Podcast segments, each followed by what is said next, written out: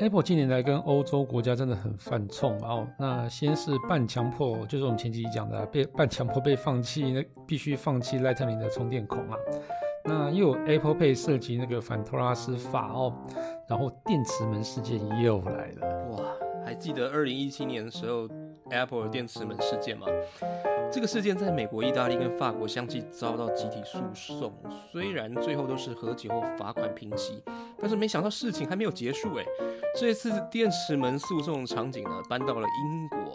如果 Apple 再次败诉的话呢，可能再次又要面临巨额的赔偿金了。今天我们就来聊聊流年不利的 Apple 到底又跟欧洲犯了什么冲啦。欢迎收听科技酷嫂，我是乔治，我是 Kissplay， 那我们就开始吧。人类因为梦想而伟大，梦想因为科技而实现。科技新知、3C 潮流、网络世界、虚拟宇宙，全部都在科技酷酷扫。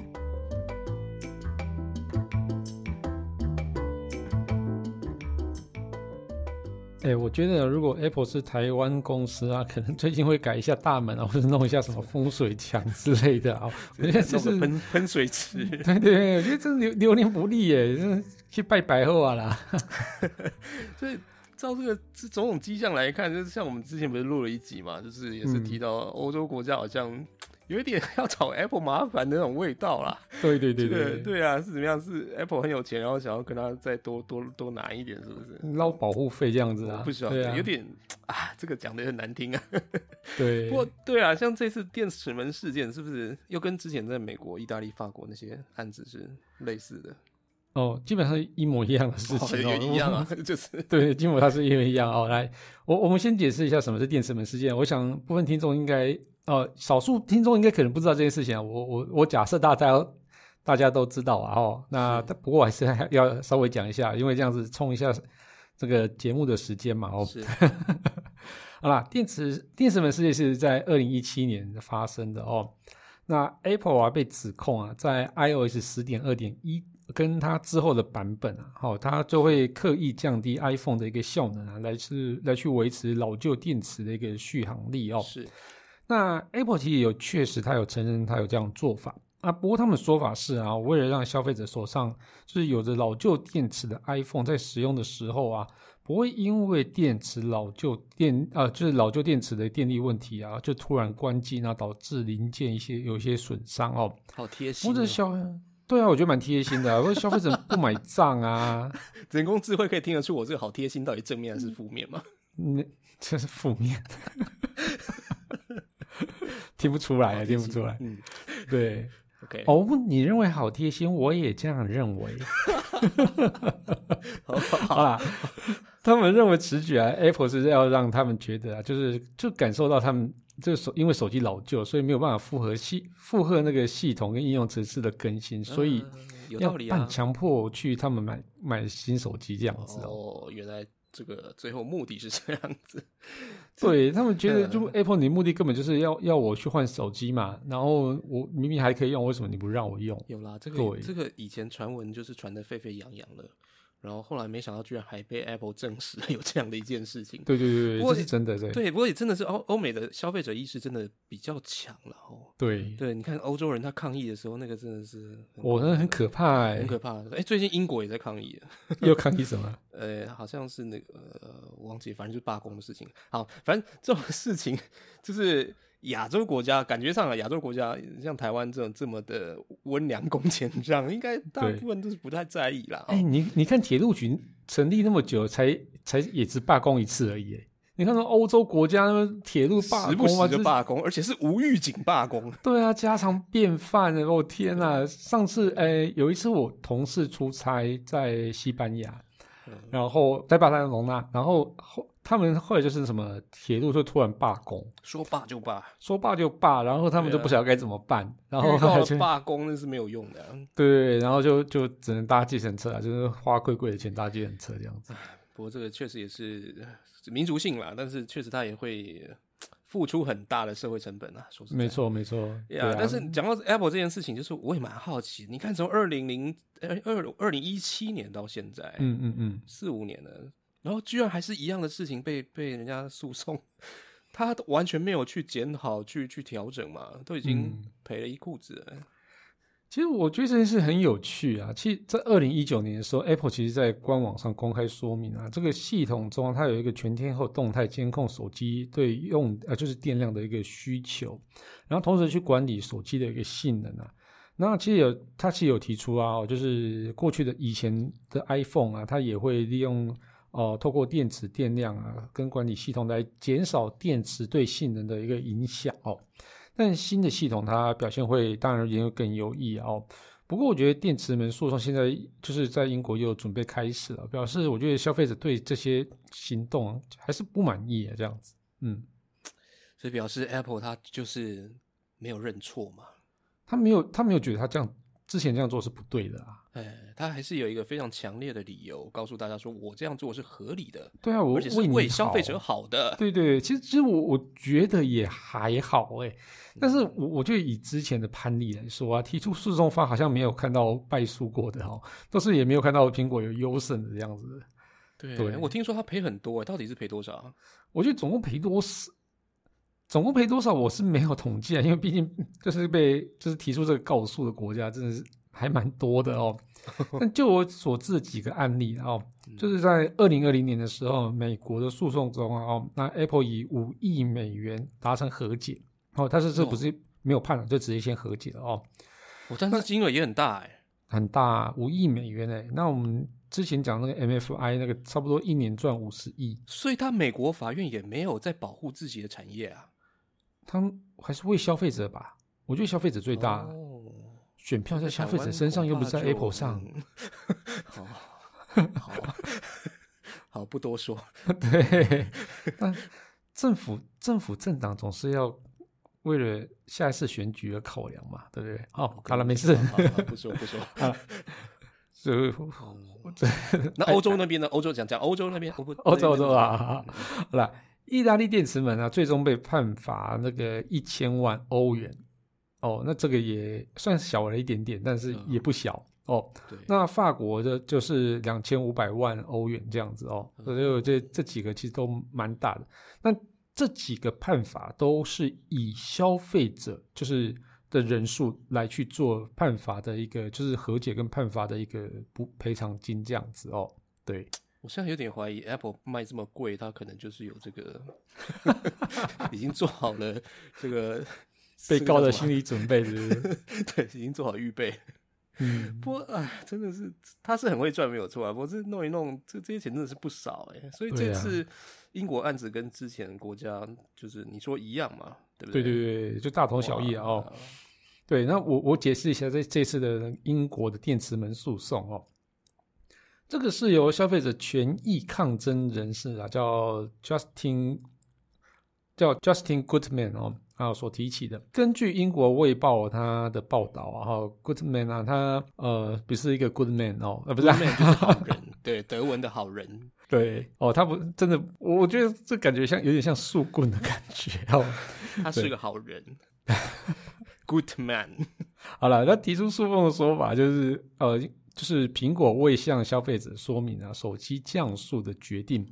而是用这个举动去掩饰旧款的 iPhone 电池无法承受新系统所带来的负荷，也没有说明系统更新并不适合旧设备，而是特意让消费者去更新系统，然后用这个功能来去降低手机的性能所以他表示就是发起此案的目的是为了英国数百万 iPhone 的用户，让 Apple 对其权益损害部分做出赔偿，也希望 Apple 借此可以重新评估他们的一个商业模式这样子他指的商业模式应该就是那个降速来去让人家换手机这些事情这是阴谋吧？这个叫商业模式不知道我对这件事真的其实是争议蛮大的啦，我其实还蛮站在苹果这一方啦那苹果对这次事件也提出回复他们表示Apple 从来没有也永远不会故意去缩短任何产品的寿命他讲得很漂亮他确实没有没有缩短寿命嘛，对不对？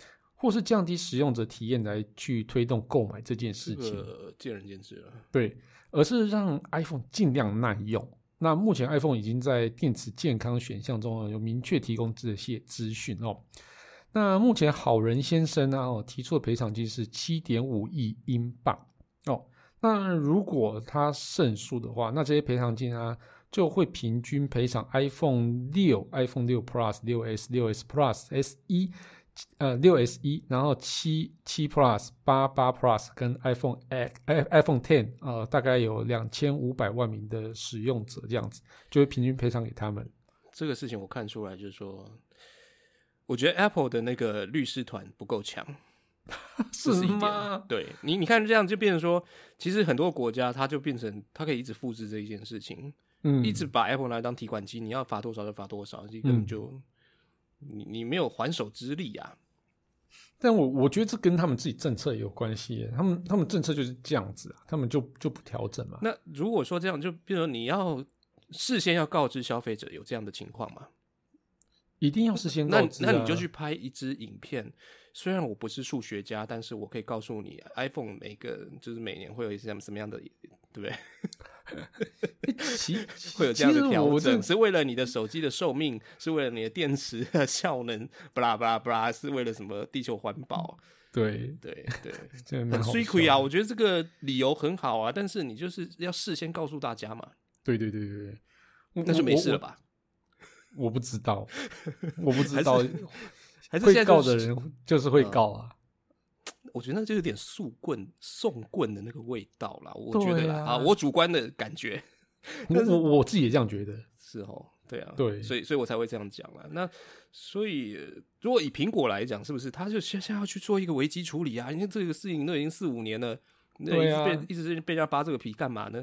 那你如果把这些旧机全部回收换新机给这个消费者，是不是？对啊，还是干脆就这个问题。对啊，还是干脆就把他那些旧机全部就是免费更换新电池。对，做一个 campaign， 然后就是好，大家都来换啊，以后都不要有这个问题。对，这样一劳永逸啊。你可以算一算嘛，然后罚金那个折一折，搞不好差不多吧。对啊，所以他干脆就这样罚一罚了。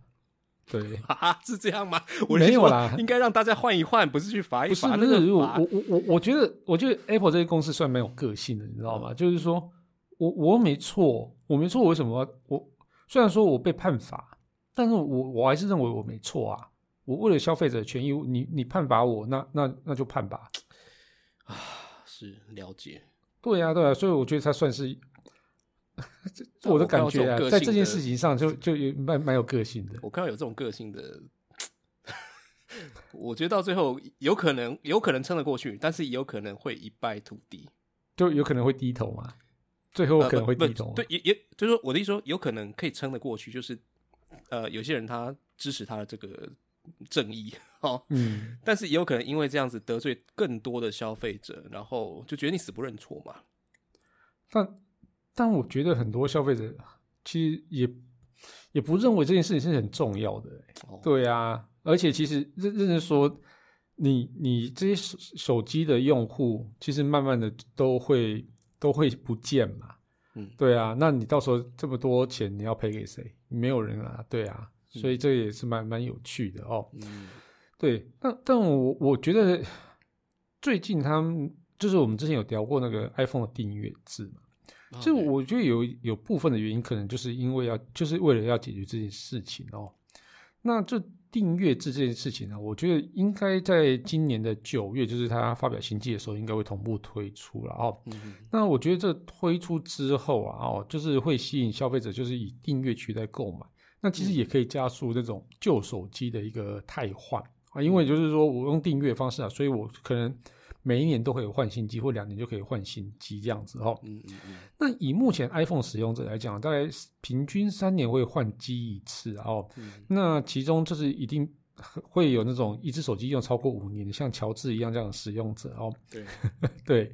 那如果说未来订阅制的价格可以让这些消费者接受的话哦，那么这些消费者就是不会因为经济因素而迟迟不去替换新机。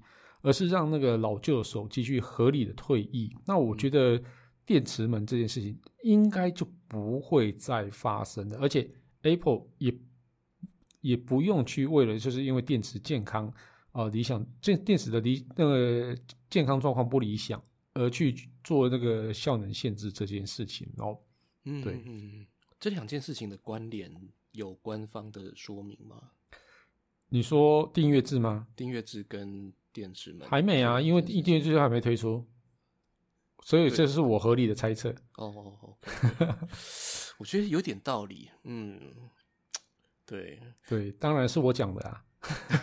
对，我就是好奇这件事情，我想说是有一些消息有在讲这两件事情的关联性吗？没有，这个就纯粹我个人猜测这样子，我觉得还蛮有道理的。不过电池本来就是手机中最短命的一个零件嘛，嗯，我觉得其实每一家都是这样子啊，但是为什么就只有 Apple 出事情？对，其实我觉得电池本来就是最短命的，而且也会因为那频繁使用啊，或是长期使用就是老化嘛，然后让电池的续航力降低啊。但是其他品牌并没有用降效能这个技巧来维持电力续航这件事情哦。对，这个蛮有趣的。不过我觉得我真的是站在苹果这一方啦哦。那我觉得苹果做这件事情，我觉得是其实真的是为了消费者着想哦。所以它是要避免就是还堪用的零件啊，因为电池没电突然关机有损坏的机会。然后你因为可以去检，它现在有一个电池健康检查的一个东西嘛，所以你就是可以去自己去检查电池是不是已经老旧了，那是不是可以去换成新电池。对，那如果说你的里面零件坏了，那换的可能就是整个那个板子就要换了，那可能也还没有零件这样子哦。那电池还好换，那里面的一些如果是晶片坏掉啊，哦，因为你就是突然关机，那频繁突然关机，然后它就突然就里面东西损坏或短路，那这件事可能会更严重这样子哦。哦，但是我觉得问题就是在苹果就是没有让消费者选择要保护手机或是维持效能这个 option。对，那如果他有给出这个 option 的话，那我觉得这个就是可能就不会有事情啊。那我觉得或许这个就是让那些所谓的一个权益维护专家抓到的一些把柄这样子。嗯，对。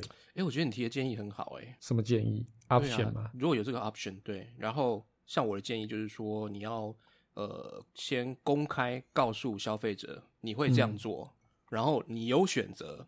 嗯，对。那这样就没话说嘛，对不对？对啊，也不会一告再告啊！你看告那么久了。对，然后再来就是你的法律团队一定要换另一批，这一批真的不行。我觉得他法律团队应该很大很大。对，那我觉得他的 B to B 的那个法律都打得很漂亮。这么大的公司怎么可能没有最优秀的法律团队？我不相信啦。对，但是他对于 B2C 的那个团队感觉就有点弱的感觉。天哪，这种事情上面我觉得这个太委屈了，这件事情。对，是真的。对啊，也可能是因为我们亚洲人真的不是那么在意啊。我好像没有看到亚洲的那个案例。不过如果是有的话，请大家提供给我们参考一下，我想看一下哪个亚洲国家这么凶狠。是，然后我觉得刚 Kisspay 讲的Apple 订阅制来解决这个问题，听起来是蛮合理的。对，但是我觉得到最后我还是很想知道，当初去创造出这个降低效能来维持电力这个概念的人到底是谁啊？外在这个很有创意，也是可以拿诺贝尔奖啊，不是啊？这蛮有创意的，真的，应该没有别家这样做了。其实都应该说都可以去降效能这件事情，只是它是不是被强迫？对，有点半强迫这样子的感觉。我只是说很久以前有听说这件事情了，然后有点半信半疑的，真的会这样搞吗？为了你多卖手机去降低效能，去得罪消费者，没想到居然是真的，真的，对。